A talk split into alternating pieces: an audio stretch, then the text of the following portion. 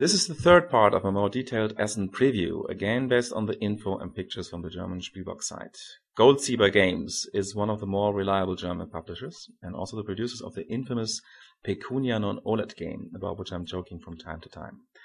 Their flagship game for Essen 2006 will be Die Säulen von Venedig, The Columns of Venice, created by the same designers as Pecunia non olet. Again, this game goes down to the deep and dirty.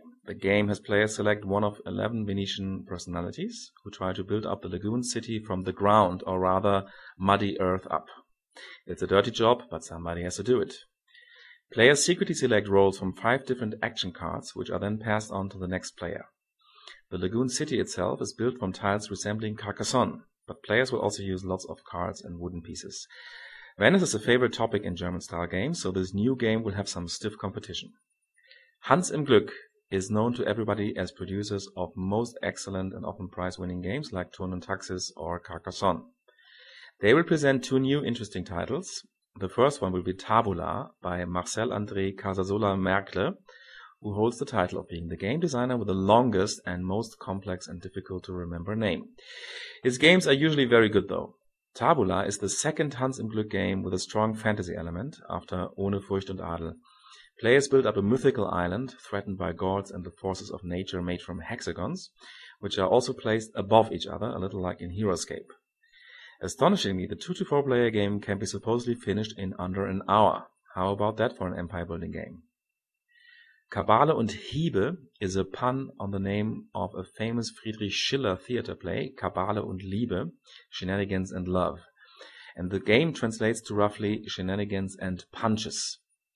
This game will also be in the fantasy genre, featuring the beautiful illustrations of the illustrator of Ohne Furcht und Adel, or Citadels.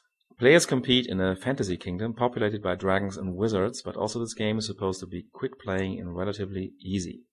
Game designer is Lutz Stepponat of Return of the Heroes fame. Accept both of these games to be very good.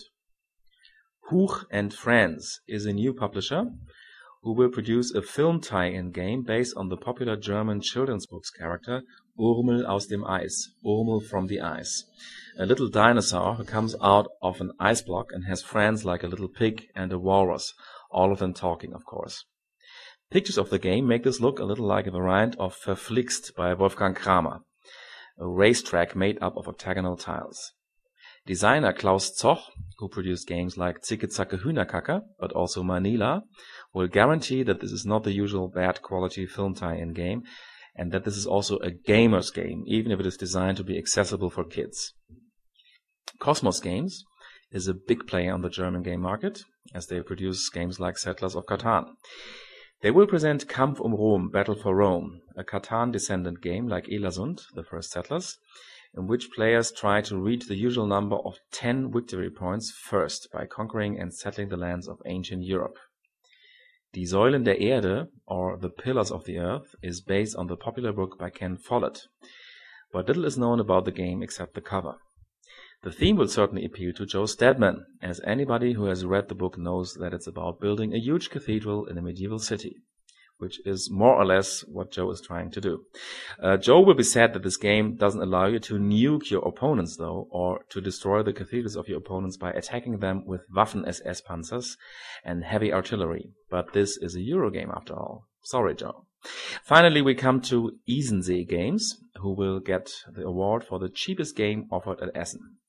Musketeer im Auftrag der Königin or Musketeer at Her Majesty's Service, no it's not a James Bond game, will only cost you 4 euro at Essen.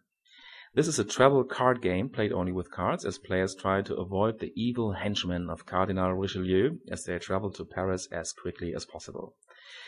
This could give you an idea for financing your Essen trip. If you buy 200 games of Musketeer im Auftrag der Königin for only 4 euro, you can later resell them in the US for 10 euro and make enough to earn 1200 euro, enough to pay for the flight and the hotel to Essen.